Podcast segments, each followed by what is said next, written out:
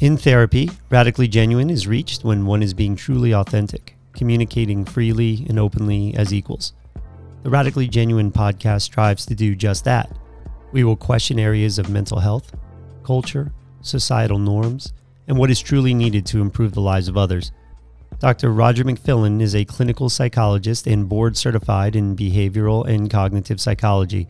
He is the executive director of the Center for Integrated Behavioral Health in Bethlehem, Pennsylvania.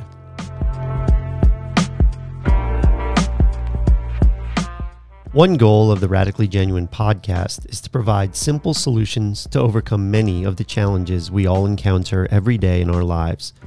For the next few weeks, we will share episodes that can lead to improvement in your lives. On today's podcast, we discuss how to improve your sleep.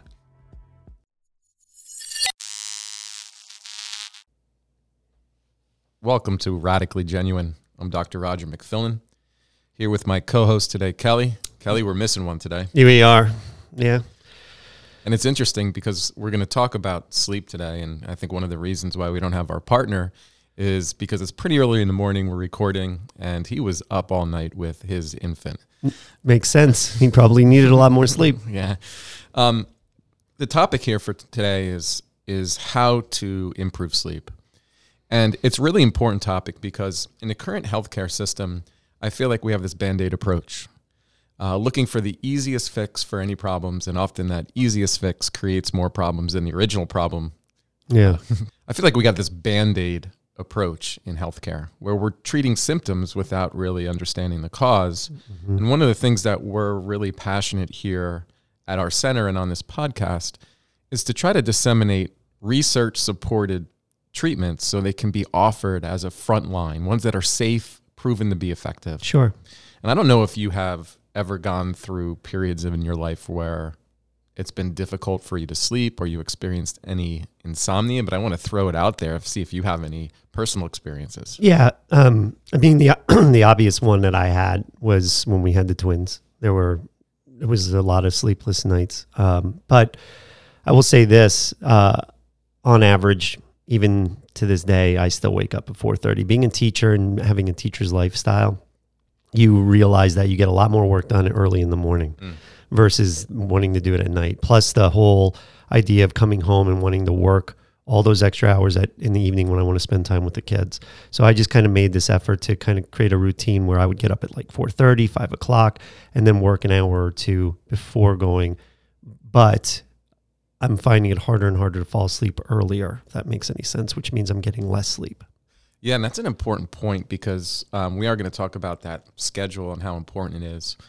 But so many people who struggle with their sleep, in time, there's a cumulative health effect, um, serious health effect from hypertension to diabetes, weight gain, mm. depression, uh, increasing your rate of your likelihood to have a stroke or a heart attack. So it's so extremely important for your quality of life. And I feel like in modern society, there's a number of things that we typically do that are going to impair our sleep. And behavioral treatments are based on behavioral science. And a lot of what we're going to talk about to try to improve your sleep are going to be behavioral, like things that you can do right now to start a process. And there's an evidence based treatment called uh, CBT for insomnia. And there have been developed like apps and self-guided ways to be able to implement this program. Um, we'll try to link that in our bio. But today I want to talk about some of those principles, practical things you can you can do right now if you're trying to improve your sleep and you're struggling with insomnia. Okay. Now I said earlier that we often in our modern healthcare system treat symptoms without underlying without understanding the underlying cause. So there can be other factors that are impairing your ability to sleep, including PTSD symptoms. Somebody could be really anxious and struggle with worry. Um, but that doesn't stop us from implementing these behavioral programs, right? I think because right. this is the front line, you have to do this first. Sure. And so people go into the healthcare system, they're anxious that they're not sleeping, they're irritable, they're depressed. And now what's happening? You're starting on the the line of prescription meds. Yeah, and in, in our in our previous podcast with Jeremiah James, he was talking about how um, going through the tragedy um, one of the number one things that the doctors had done was saying we're going to prescribe some sleeping medication. Yeah, and, and that's the band aid that's not going to heal the scab. And what we're seeing with prescription medication is there's a lot of side effects. The quality of sleep is poor, and they create dependence. Um, a lot of people have been prescribed benzodiazepines like Klonopin um, for sleep. And that's like a lot of people who are feeling anxious about sleep. And it can have a sedative effect. And so there's some short term response that it might work. But then the long term consequences of being on benzodiazepines for months, or in some cases, my God, years, creates this degree of dependence and hell. So addiction. Yeah. And unfortunately, what happens with prolonged use and how the brain just adapts is it can become nearly impossible for people to restore their ability to sleep on their own after prolonged use, let alone having to do have to deal with the withdrawal effects of some of these drugs. So we're going to talk about these frontline treatments today. And I want to start off by like just talking about some simple concepts. If your bed becomes conditioned or associated with hyperarousal. The bed itself can provoke a reactionary response that makes sleep really difficult. So you just to clarify that if I bring my phone to bed and I'm looking at it, um, I'm not. I'm looking at Twitter all the time. My mind is going to kind of associate the bed with that activity. Yeah, this is the um, you know classical conditioning. So it's not only like bringing your phone, anything that is like around hyper arousal. So the more you struggle in the bed, like you worry, you get anxious, you toss and turn, you're developing this association where your bed becomes the cue to kind of rev you up. And sleep is the opposite of that, right? We're trying to um, fall into a peaceful state and we're trying to con- condition uh, the bed to actually provide the opposite for you to become drowsy and begin to relax. And people who have struggled with insomnia know this. Like it's a battle. So you become a battle within yourself. Right. So you become anxious, you become aroused. Then you're anxious that you can't sleep. And then your mind goes to how shitty you're going to feel the next day. Mm-hmm. And your mind goes to uh, all the things you have to do that you're not going to be great at, which creates more anxiety. So we're going to start very simple. All right. The first thing that you need to do if you are going um, to try to improve your sleep is we want you to establish a regular morning rise time. Okay. That's really important because even if you're struggling to get enough sleep and you and you only slept three or four hours, we're going to ask that you get up anyway. Okay. So for purposes today, let's say 7 a.m. is your regular rise time. Okay. So we're going to want you to be able to get up at seven no matter what. Okay. Ideally, we would also like to establish a very regular time to go to bed. So let's say you're going to wake up at seven. Let's say you're in bed by 11 p.m. So you're you're you you don't you discount the the number of hours because you remember how you know you have to have eight hours of sleep. Is that is that a myth or is there you know is there actual science behind that number? So if I say I'm going to go to bed at uh, 10 o'clock, but I'm going to wake up at you know 3:30 to get some work done, but I do it every night. Is that okay? Probably not. Right. Okay. Um, that's you're probably there's a cumulative sleep deprivation and you're not at your best. Okay. Um, you know, it ranges based on at times in your life, and there's probably some variability with people on what their needs are. But that seven to nine hour range has certainly been associated with positive health outcomes. Okay. Um, our circadian rhythms matter. Um, so yeah, was, can you just explain that a little bit further? Yeah. I always hear people say it and they sound so smart, but I don't know what that means. it's this biological aspect about there's a, a normal kind of cycle within your body. I'm not going to go into specifics about it, but there are people who begin to get drowsy and go to sleep at different times. So mine is pretty clear. I like I start to get drowsy around 10 o'clock, usually out by 10:30. You know, I tend to wake up 5:30 to 6. So that's my cycle. Some people might be different, right? Some people might not go to sleep till 2 and then wake up at 10, right? So you have to kind of know your own body and there's a history there. But the most important thing is we want to like kind of strengthen the circadian rhythm traditionally, for human beings, it's been uh, predicted by the sun, right? A certain amount of hours after the mm-hmm. sun goes down. So we're going to uh, establish that that structure, okay? And then there's a lot of things that we're going to ask you to do as far as sleep hygiene, okay? I tell my clients that a good 2 to 1 hour prior to bedtime, you want to establish a routine. Um, for example, um, you don't want to like get tired and then go and have to do a nighttime routine around brushing your teeth or washing your face. Like anything that's activating right prior to going to bed could be problematic, right? Mm-hmm. Because the most important thing around this to start is you can't be in your bed until you cannot keep your eyes open, right? There has to be a drowsiness. We're going to ask you to stay out of your bed until you're drowsy. Right. So the best thing to do is to, d- to develop this nighttime routine put your pajamas on, wash your face, brush your teeth, and then start the routine. Okay. And usually, what is recommended is to do something that's going to push you into drowsiness. Reading is great. Some people, it's fine with watching TV. Others, it's activating. I think it depends on what you're watching. Well, you watch Philadelphia sports, it puts you right to sleep. Baseball is great, yeah. right? Or if you're a big baseball fan and you watch Philadelphia sports, it's going to make you angry. That's true. so they're going to um, establish that routine um, and do something like reading. Okay. A um, couple other things that are really important don't eat two hours before bedtime. Okay. The act of digestion of food is also sleep impairing. So don't eat two hours before bedtime. Make sure your room is cool and it's dark. I often talk about it, try to make it like a cave, right? Um, as dark as possible, room darkening shades as possible, and get the temperature down, right? Yeah. And that can be very difficult for people who um, are in the summer or warm climates and they don't have air conditioning. Um, but do your best, right? Some people sleep in a basement during the summertime if they have that available. Um, but those things are important. We can try to control them if we can, okay? Um, and you do not go to sleep until you are exhausted, Okay. Um, and that's when you're instructed to go to bed. Now, in the first week of this program, um, we're going to do something um, that actually, let me go back to some other things. We talked about some food and don't eat two hours. Al- right. Alcohol is a problem too. Okay. So, alcohol speeds the onset of sleep initially. Um, but it's like counteracted by wakefulness throughout the night. So, so, you're saying you shouldn't have a beer every night when you're watching the Philadelphia sports teams and go to bed? Sometimes you have to, Kevin. um, no, alcohol is going to be a problem, right?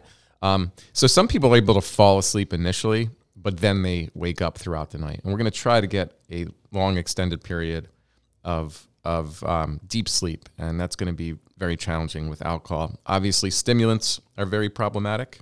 Okay, um, if we're trying to set up the, home, the, the environment, everything to prepare for sleep, um, stimulants are a problem. Drinking coffee, caffeine, you know, that's about gonna, those sleepy time teas. Those can be good. I think if they're if they're designed um, to be able to, you know, help bring you closer to drowsiness. Okay. Um, other things that are um, potentially important at night. So we have alcohol, we have avoiding stimulants, we have the darkness. Please don't watch TV in bed. Okay, so remember when we say go to bed, it should only be for sleep. Um, that television is important to be off. And stay off your phone two hours and, and computer two hours leading up to bed um, because we're getting more and more research regarding the impact of blue light. If you have to, wear those blue light blockers. Okay. And so the foundations of this is you're going to be in your bed only for uh, only for sleeping. Okay. Now, what happens if you get to bed? Okay, you're initially tired, but you're unable to fall asleep. So if there is going to be a 15 to 20 minute period and you have yet to fall asleep, well, that's when people grab their phones, right?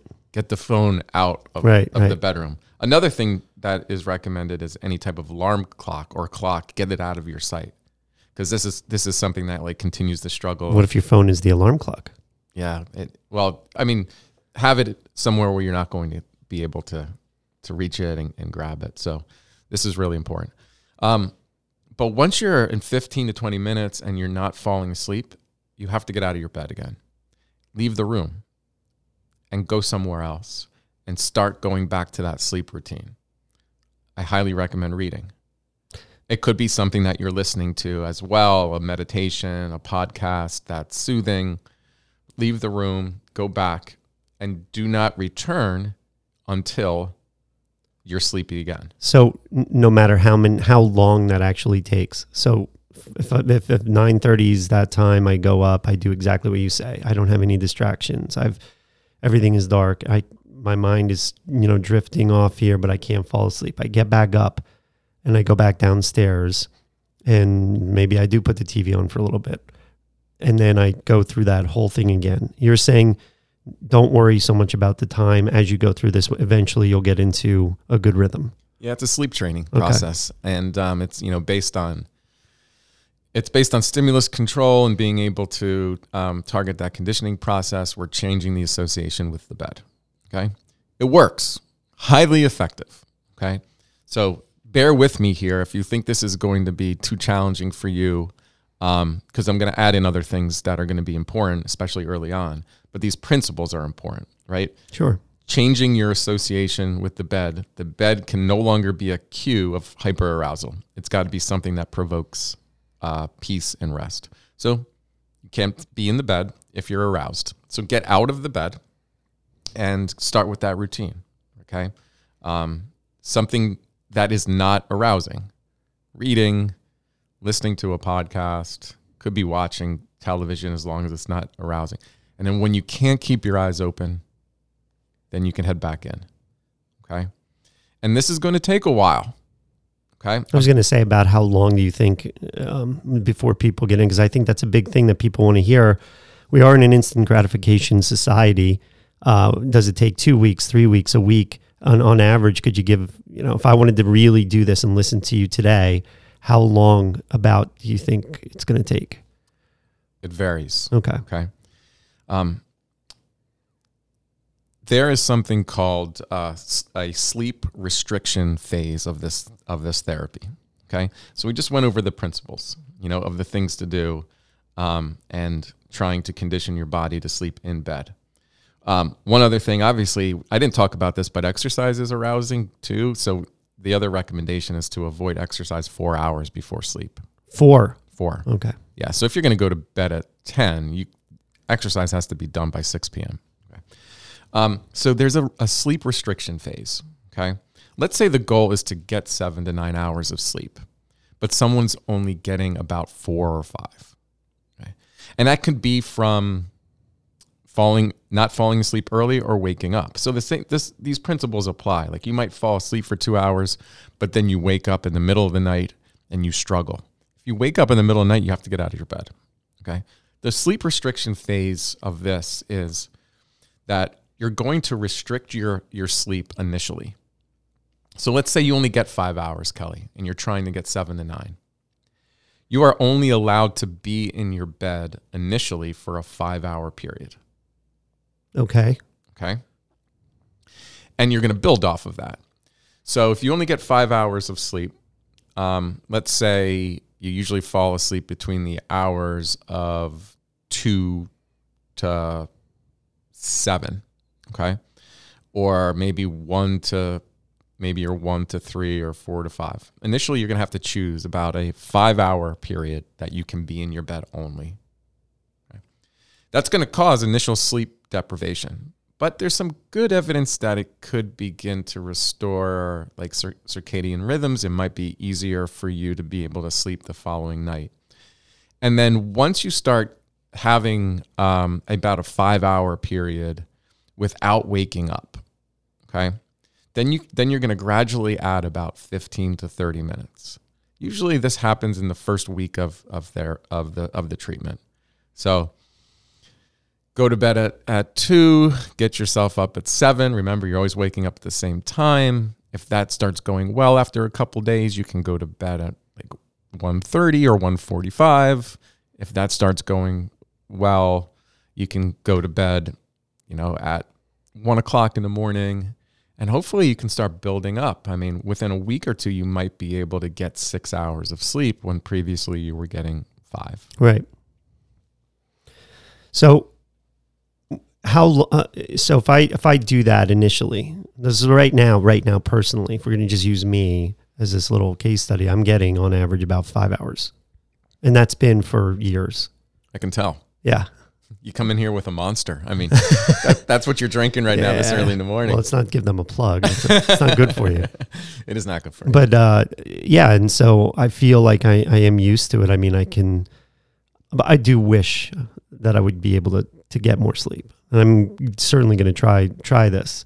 Um, how how long would it take for me though? Since it's been years and years and years. Again, being a teacher, being used to being sleep deprived, which I wouldn't, I don't want to be. Um, how long will it? You know, can I get through this? You know, I'm I almost like I have this. I have this habit, right? I have a. Here's when I do go to bed. I, li- I listen to it. It's just not long enough. Yeah, I think it will probably be easier for someone like you because you've kind of established a routine for yourself, Sure. um, and you don't necessarily have problems sleeping. Right? You're trying to be as productive as you can. Oh yeah, my wife hates it when I when I hit the the pillow. I'm done, Yeah. and then I snore. It's awful. I'm the same way. Yeah. Um, so you're you're kind of like some of these people who are like type A's and are trying to maximize the amount of time in the day to be able to live their best life. Sure. And so you've kind of just structured yourself, and it works for you. You're highly effective, very successful. Um, however, there is a there's a cumulative health effect, Yeah. and so it would benefit you to add two hours of, of sleeping. Um, I do think I have seen um, some of these things. I've seen these programs work fairly quickly, but let me add in where I think there could be problems or where people would fall short. Um, there's a number of people we come across who are worriers, right? Their mind really, really goes. And maybe during the day, they're distracted and they're working a lot and they're doing different things. And it's when they get home at night and get closer to bedtime where their mind really starts to kind of work on them. Mm-hmm.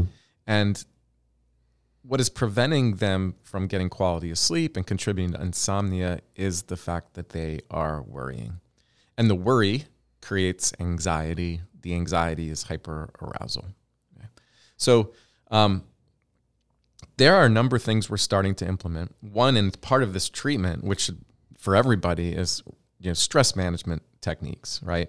Um, and we're going to go into additional podcasts to get into greater detail. That's not for this podcast, but I just want people to to know that you're not alone with with the worry and how impairing that can be and how that can affect your sleep. But I'm going to go over some quick strategies, right? Just for this. Okay. Um, there is something called worry time. Okay. Worry time is where you are scheduling worry.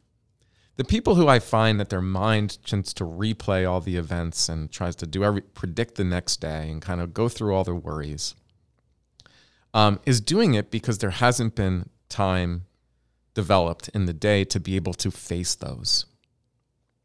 And I think there's this concept of attentional control. That one thing we can, can control is in time, if we train ourselves, is how to focus our attention. Okay. Controlling our attention into things that really matter. And it's how mindfulness and meditation, why it's such a focus on today's society. Because a lot of where our mind goes is creates threat and creates stories and it's hyper arousal. It takes us away from the moment, it contributes to stress. The more that we can meditate and be present, focus, the less stress we experience. In fact, it actually changes structures in our brain. Mm-hmm. So it's it's more than just a, a fad. It needs to be a lifestyle change. So for people who are worrying at night, I'm having them schedule worry time at a certain point in the day, usually the morning. This is what worry time is. Is you give yourself 15 minutes to thoroughly worry. I have them write their worries down. Write all your worries down. And there's a process that we do in, in therapy is we go through those worries and you begin to realize when you do that. And now here you are from a distance, you're observing those worries. So there's a detachment to it. But there's a lot of things that are just problems that are easily solved. And you can quickly solve them. And we often ask ourselves, is there anything you can do about this worry? The answer is no, I'm going to do this. And then there are certain things that um, we have to use acceptance based strategies, right? Like we can't predict the future. We don't know what bad things are going to happen. There's an uncertainty to living. And in those situations, we're going to build in acceptance based strategies. And we're going to cross off these worry lists and we're going to allow them to worry fully, even feel anxiety about it. Okay. And then when the 15 minutes is up, we are going to ask that person to bring their attention back to their life more fully. We usually end with doing a 5, 10, or even 15 minute mindfulness exercise or meditation. So we're always training the brain. And one of the benefits of being able to train through meditation and mindfulness is your ability to observe the stories your mind creates, the judgments, the predictions going into the future, going into the past from a distance, and have the ability to shift into the present moment. Okay. So part of our stress routine is consistent meditation and mindfulness practice, but the worry time allows for us to control that attention. Now, what happens if you start worrying throughout the night leading up to bed? Well, that's definitely going to happen. In fact, you're conditioned to do that. With continued practice, you're going to be able to just notice that your mind's doing it and you'll be able to worry about it tomorrow. This is another strategy that creates improvement. Um, however, I do certainly ask, you know, a lot of people to begin to enter into some stress management techniques leading up to bedtime. Uh, diaphragmatic breathing, slowing down your breathing, doing some mindfulness, sometimes listening to a, um, a meditation or a guided meditation. Headspace is a, a, an app that's out there that Calm allows is people. Calm is another one. Yeah. Yep. And then you're doing all these things that we talked about behaviorally in your in your routine to wind down. And so why do these things, right? Like I want people to be exposed to safe evidence-based behavioral treatments first before you start this process that ultimately just leads to hell. And that's that prescription drug process that you're relying on a substance to try to get some sleep at night. Your body's going to adapt. There's side effects. The sleep quality tends to be poor. And then the long term health impairment is significant. And I know several people, for, um, you know, friends that have taken sleeping medication and they're, they are having a very hard time um, coming off it. They, a couple of them have stopped, but they're they're not sleeping well now, and they're ready and raring to go back on it, but they know that the effects are bad, so they're really trying to wean themselves off of that. Yeah, and hopefully we try to prevent that with this podcast. Um, I do encourage people to look into the CBTI, CBTI for insomnia. Um, do some searches yourself. There's great research out there. Try to find some healthcare practitioners who have uh, some competencies and the ability to deliver this. Look into some of the technology that's out there, including apps. We'll try to link them in the bio. And remember, there is no quick fix. We're trying to change the viewpoint on modern healthcare and understand that life is difficult. There is no quick fix. It's going to create more problems in the long run. Let's start with safe lifestyle based interventions and establish behavioral treatments first.